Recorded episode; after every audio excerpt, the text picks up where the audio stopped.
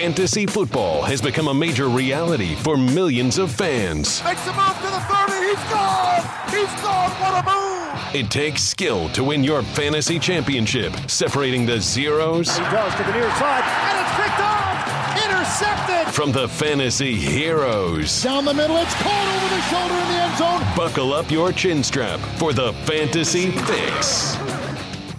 Let's bring in one of the best in the industry. It's our pal Brittingham T from Roto Radar. Brittingham, it's the Fantasy Super Bowl, so I need you to be on point. Who are the top five running backs around the league this weekend?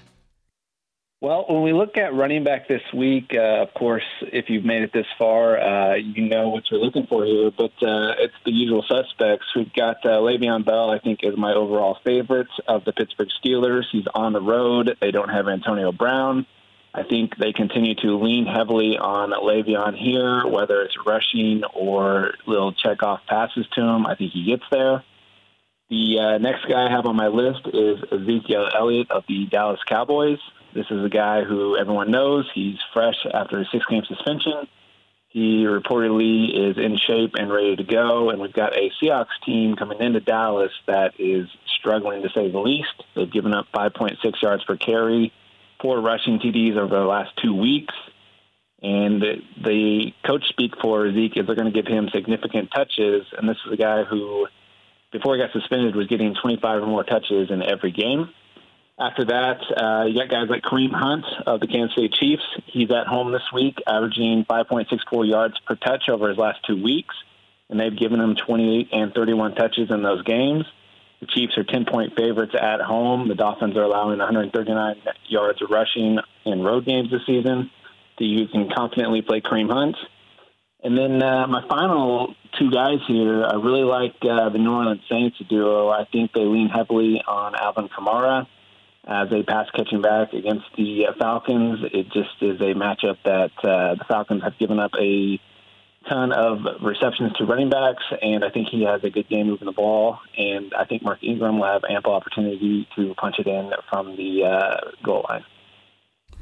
Britt in Pittsburgh, when it comes to the passing game, it's the next man up uh, and opportunities yep. galore when it comes to throwing it. Uh, but most, as well as Martavis Bryant, is expected to show out uh, this week. But is Juju Schuster set for a big game against the Texans without uh, Antonio Brown?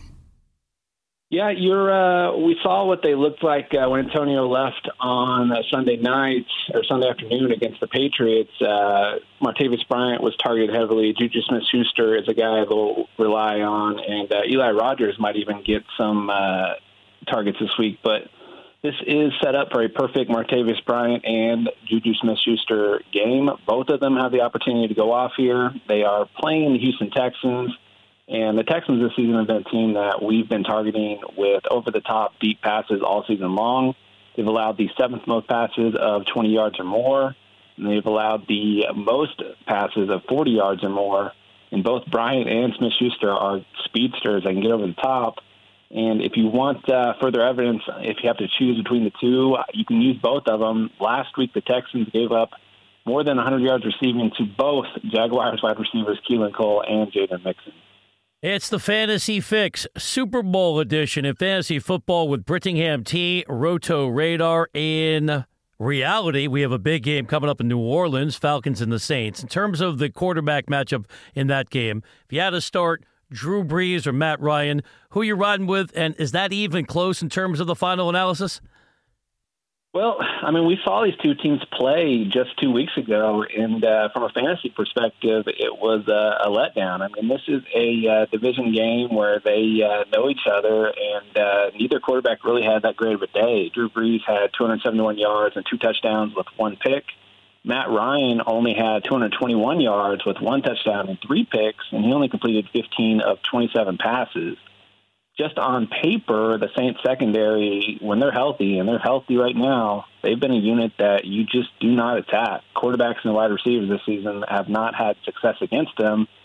So for me, it's very clearly the five and a half point favorite, New Orleans Saints, quarterback by Drew Brees. Britt, how do you rate the New England's how do you rate New England's defensive unit from a fantasy perspective? Well, I mean, the Patriots are tough because every week they are favored. I mean, this is uh, what you look for is uh, when you're picking a defense is you want a team that's going to be in a good game script, which means they should have the lead, and their team is forced to push the issue, and they're going to have to throw more and take more chances. So New England, they always have that in their corner, but they kind of have this bend but don't break approach defensively, where they give up yards but they don't give up touchdowns they're middle of the road in sacks, interceptions, and fumbles recovered this season. So the best way to analyze them from a fantasy perspective is if the matchup is good, you play them. If it's not good or if it's neutral, you can probably find a better spot. But uh, if you have the option of using them this week, they are double-digit home favorites against the Bills, which would correlate to a good matchup. And these teams played three weeks ago, and they had four sacks and a pick against the Bills, which is a great fantasy defensive day. Talking fantasy with Brittingham T from Roto Radar. Britt, over the course of the season, so we're talking about a large sample size, Eagles defense has been worthy of being in your starting lineup, but they had a shaky performance last week on the road to Meadowlands, and they're taking on an Oakland offense that still has weapons with Derek Carr having the ability to put together big numbers. So would you avoid the Eagles as they get set to match up with Oakland if we're looking for defense to play that game coming up on Christmas night. Yeah, and this is the last game of the week here, and I believe the Eagles will have a lot more uh, information about where they stand as far as if they need to win this for home field advantage or not, based on how the uh, rest of the league results go going into Monday night. So keep that in mind. Motivation may be a factor here, but on paper, it's a it's a fine spot. The Raiders on the road this season have not been anything that we should be afraid of when firing up defenses against them. Last week, the Eagles did give up uh, a lot of yards and touchdowns to the New York Giants, but again, the Giants were at home. That was a division game. This is a vastly different scenario with the Eagles at home on Monday night on national television. Uh, you can play the Eagles confidently. Britt, as of lately, over the last three weeks, Blake Bortles has truly been playing some really good football, put up seven touchdowns, no INTs, which really gives his team an opportunity to be really special. But do you expect Blake Bortles to struggle or continue to play at a high level on Sunday against the 49ers? Yeah, I mean, uh, Blake Bortles is uh, he's Blake Bortles. Uh, basically, what we know at this point, it's Week 16, and you got to believe in when he has a good matchup on paper, he is a good quarterback to use in fantasy. I mean, he's torched all these matchups where on paper it's a good spot, and he gets another one this week going into San Francisco. The 49ers defense is nothing to be afraid of. So there's just no reason to, at this point, question whether or not Blake Bortles is going to have a good game. Now, they do get Leonard Fournette back. He is expected to play, so I think uh, less will be asked of Blake Bortles here on the road. I don't expect him to throw as many times as he did last week against the Texans at home because just the situation is different. But again, Blake Bortles, if you've got him season long or you're thinking about using him in daily fantasy, at this point, you just have to believe in when he gets a good matchup, he's going to come through. Finally, Britt, we know there is no off season in the world of fantasy sports. Let our listeners know what they are going to find when they go to Roto Radar in the weeks to come.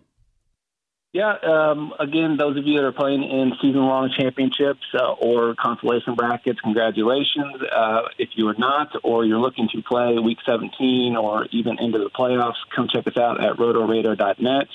We offer daily fantasy sports.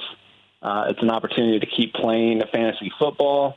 Uh, we go through Week 17 all the way through the first two weeks up through the championship rounds of uh, the playoffs. And uh, we offer everything from projections to advice articles to actual lineups for you to look at and compare and even use if you choose.